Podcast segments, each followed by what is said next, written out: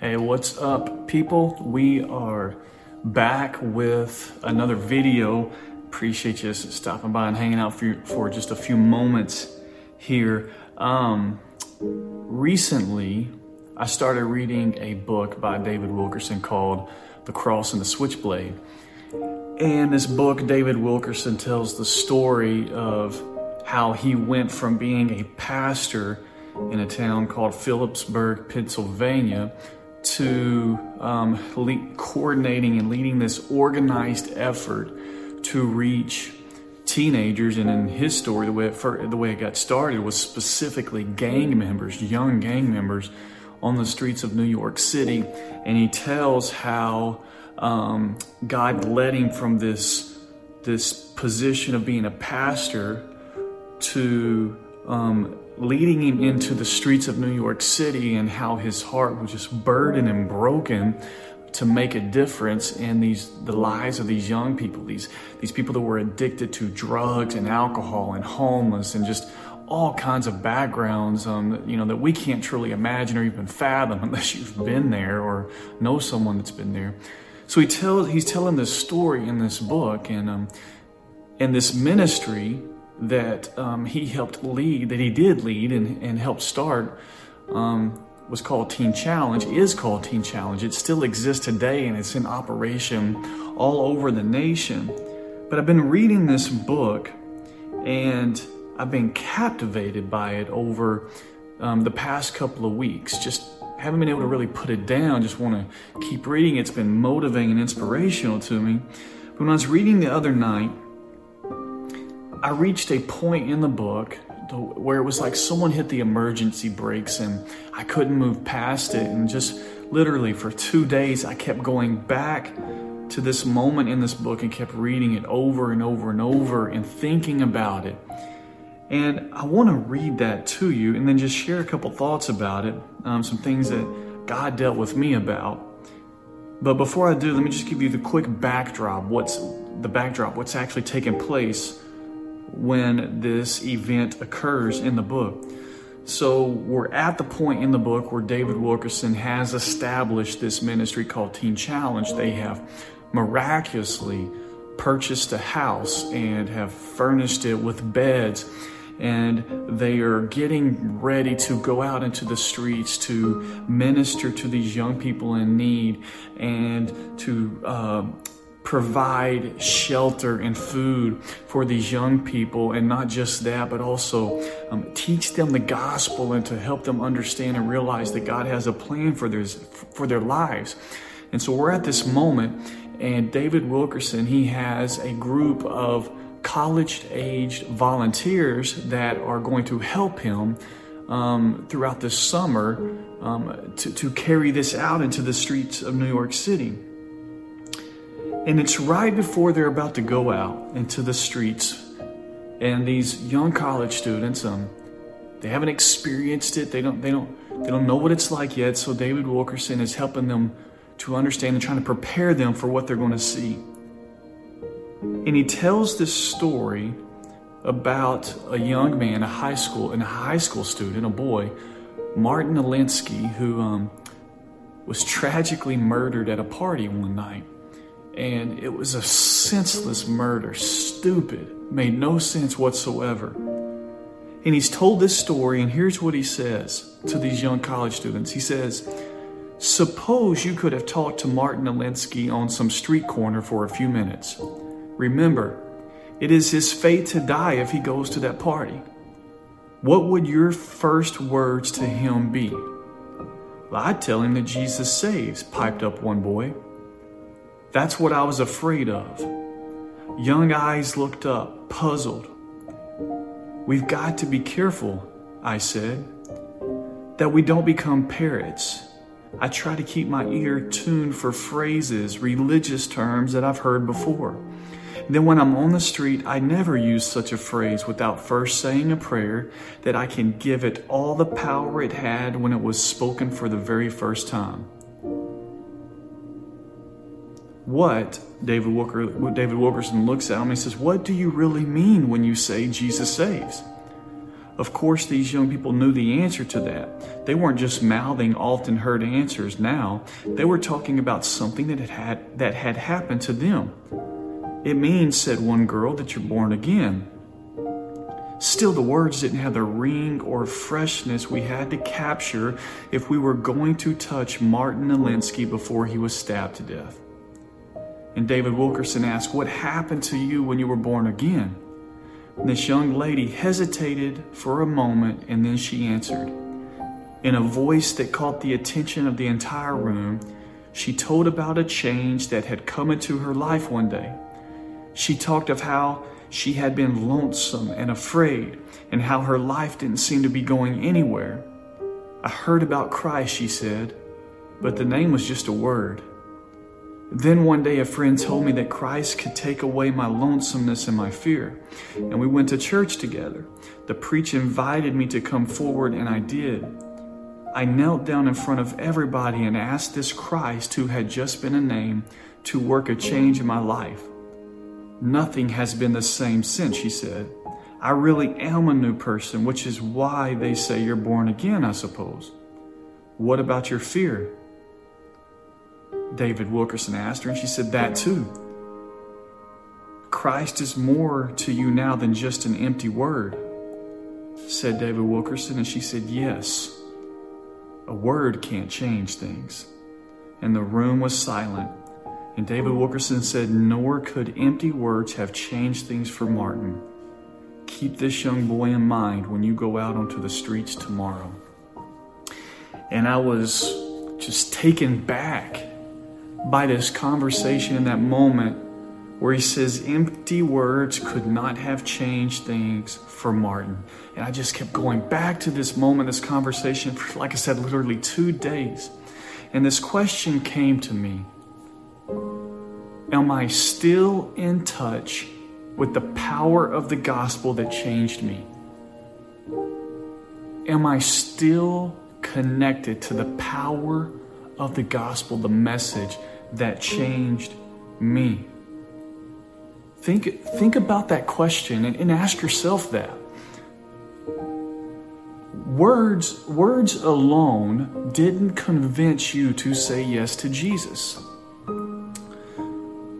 Words alone didn't persuade you that the absolute best decision for you was to pursue a relationship with a God that you couldn't see visibly, and, and let's be honest, a God that you really didn't understand, and say, I'm ready to leave everything else behind and pursue this relationship with God, with Christ, with Jesus. I don't I don't understand it all, but but I'm ready to do it. I'm ready to jump in. I'm ready to experience this change. It wasn't words, just words that did that. It was the power associated with the words. How could it be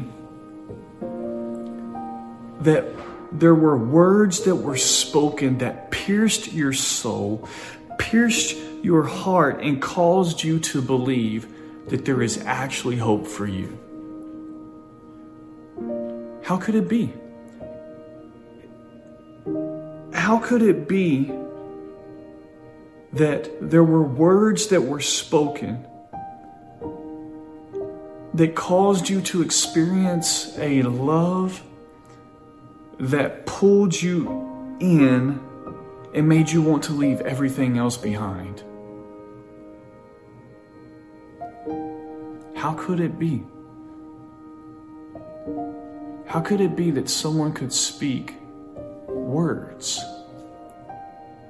and it radically change your life, change the way you think, cause you to hit some sort of reset button and say, I want to start new, I want to start over? How, how could it be that just words could do that? And we know that that's not exactly what happened. It was words. We heard the message. We heard the gospel. And it's like, it's like, what are these words? What is this message? What is this gospel that overwhelmed me, that overwhelmed you? In Hebrews chapter 4, verse 12, it says, For the word of God is alive and powerful. It is sharper than the sharpest two edged sword cutting between soul and spirit, between joint and marrow. It exposes our innermost thoughts and desires. The Word of God is alive and powerful. It is not just words, but there is power associated with the Word.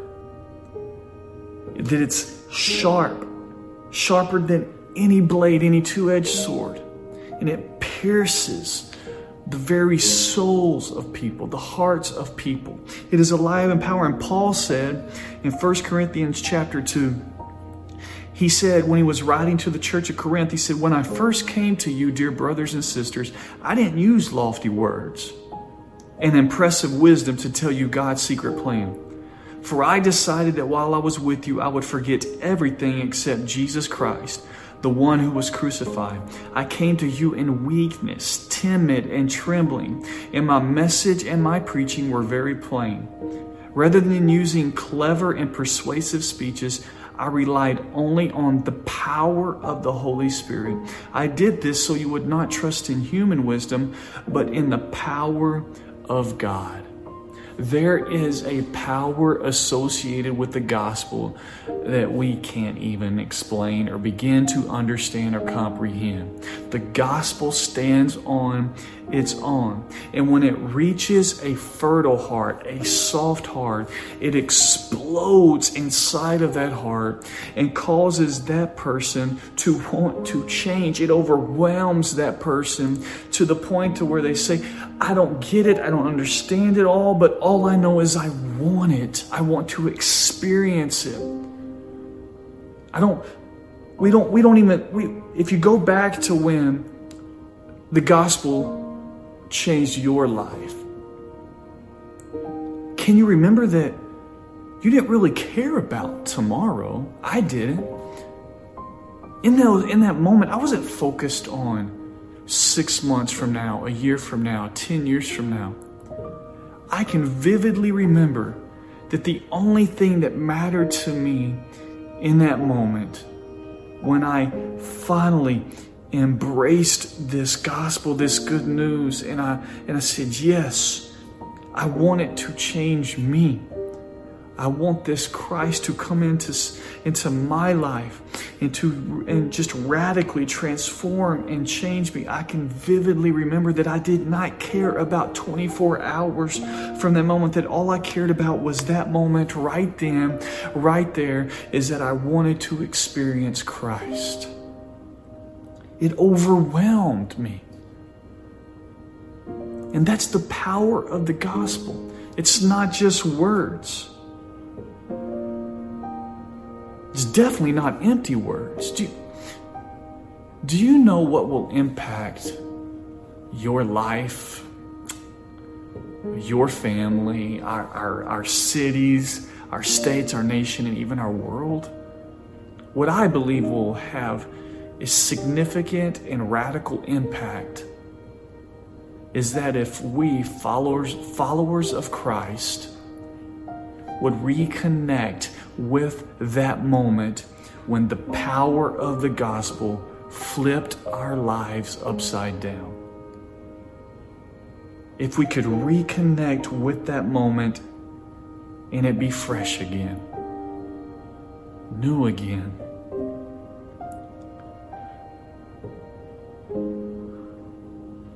if we could do that, reconnect with that moment, and then share that story, our story, with those that haven't experienced that power yet, I believe it will have an impact in a radical way. People that people that haven't experienced Christ don't know what it's like to go through that transformational moment when the gospel explodes inside of our hearts. People that haven't experienced that, they don't need our regurgitated words, our empty words that carry no power. They don't they don't need our creativity. Paul said, I just I just preached it plain and simple. I just I just taught and preached Christ and Him crucified, and I let that word with the power associated with it stand on its own. And then it changed all kinds of lives. The world doesn't need our creativity. The world definitely doesn't need man's wisdom to come in and say, "All right, here's how. Let's let's come up with some some sort of creative and, and wise way to to effectively impact our homes and our families, our communities." No, what the world needs is for men and women and young people of God, regardless of the age, to reconnect with that moment when their lives were radically changed the, by the gospel, and then for them to go out and to share what it was like to go through it. I mean, what, what is it that that that changed for you? What is it that God did for you when you allowed this gospel to overwhelm you? What is it that changed? addiction, loneliness, depression, anger, unforgiveness, bitterness? What, what is it that changed for you when the gospel brought you to your knees? Our friends, our families, our neighbors, they need to hear from Christians, followers of Christ, authentically and passionately share how God took those things away. The loneliness, uh, the, the bitterness, the addictions, the pride, the lust, anger, whatever it is, whatever it was. They need to hear us who have who have reconnected, who are connected still with the gratefulness and the gratitude that we have for how God changed all that. They need to hear from us. Share our stories in this gospel in such a way that is simple and plain, but there is a power associated with it that they realize that there is a love that can fill every fiber of their being and flush everything else out that loneliness and depression and anger and bitterness and unforgiveness, whatever it may be. There is a real God, there is a real love that can invade the life of a person and flush all of that out. But if all we carry with us are empty words, regurgitated words, we're like parrots just reciting what we've heard year after year after year, then nothing changes.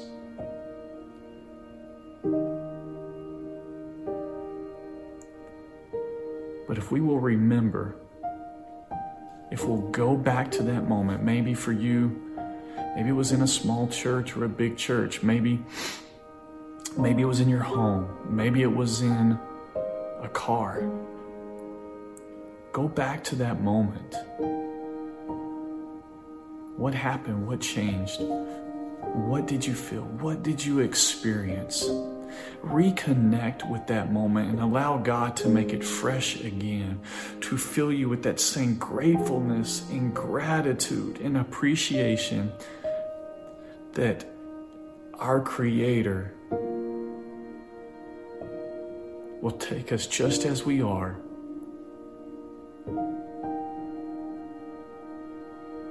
Establish relationship with us and through the power of the Holy Spirit transform us. My challenge to you this week I've accepted my own challenge, so hopefully you will too find find a moment where you can be separate separated from everything that's the, the noise and the chaos a quiet moment a closet somewhere in your car find a moment And go back to that morning, that afternoon, that night when the power of the gospel changed your life. Reconnect with it. Remember it. Remember the details of it. Allow them to, to be fresh again in your life. And as you're remembering that, and what you felt and what you thought and what you were experiencing, just begin to tell God how grateful you are for it. Tell Him how thankful you are. Express your love and your appreciation to Him that He would change everything for you. Then, after you've done that, I challenge you, pray and ask God that He will give you an opportunity to speak words into the life of someone this week that needs Jesus. But not just any words, those words that carry a power that are sharper than any sword that pierce the hearts of man and will overwhelm that heart. I believe that if we, as followers of Christ, remember the power of the gospel and we stay connected with the power of the gospel, then as God opens up doors for us to be used by Him, then we're not using a regurgitated word that someone else said to us and said, here's what you should say or here's what you should try. No, what flows out of us is a word, a message, a truth that is simple, that is plain, that is Christ crucified, and it changes the lives of people, not because we are creative or because we know what to say. It is simply because we carry a word with us where there is a power, associated with it that will overwhelm mankind, that, that will break down walls, that will break chains and set people free. It's the power of the gospel. Do you remember the power of the gospel? If not, this week, make it fresh again. Dear Heavenly Father, we thank you for your word that is true, that is alive, that is active, that is sharper than any two edged sword. A word, a message, a truth, a gospel that stands on its own. Lord, may we be carriers of this message not in, in, in, not in a way to where it's just empty and regurgit, regurgitated where there is no power but may we be carriers of this message and there be a power associated with it that even when we speak just the simple truth of the gospel in, into the lives of people that that on its own impacts those lives. Lord may we be used by you to overwhelm our streets, our cities, our states, and our nation and our world. May we be used by you as we speak this truth in this word that carries power, that same message that overwhelmed us and caused us one day to say, you know what? I want to experience relationship with Christ. God, we thank you for the opportunity to be used by you, and we thank you for the gospel that set us free and changed us. In Jesus' name, amen. God bless you. Have a wonderful day, and uh, come back and check out some more videos from us uh, coming up. Have a great day.